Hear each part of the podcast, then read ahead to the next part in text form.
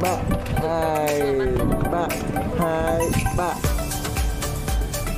Hôm nay là ngày, ngày thứ năm mà mọi người ra cảnh quê sân góp và đây cũng là lần đầu tiên muốn người được đi ra sân góp. Mình còn nên nói là quê mùa. Và hơn là hôm nay có những cái bạn nam diễn chung thì một trong những người đó là golfer thanh nhân lẻ một mọi người ạ. Đúng rồi à, Gen Z đã chỉ cho mấy chị em là cách cầm gậy như thế nào. Ừ. cho nên là mọi người cũng đã biết được. Cái đoạn mà bắt cận hội trắng chuối thì chị Ngọc là cái người thoại mồi. Nhưng mà biết sao không? Chị ngồi chị chọc cho hội trắng chuối cười không à rất là hay chọc bị mắng cái xong cái bắt đầu mới cảm thấy gương mặt có lợi nhưng mà vẫn đó vẫn chọc nha.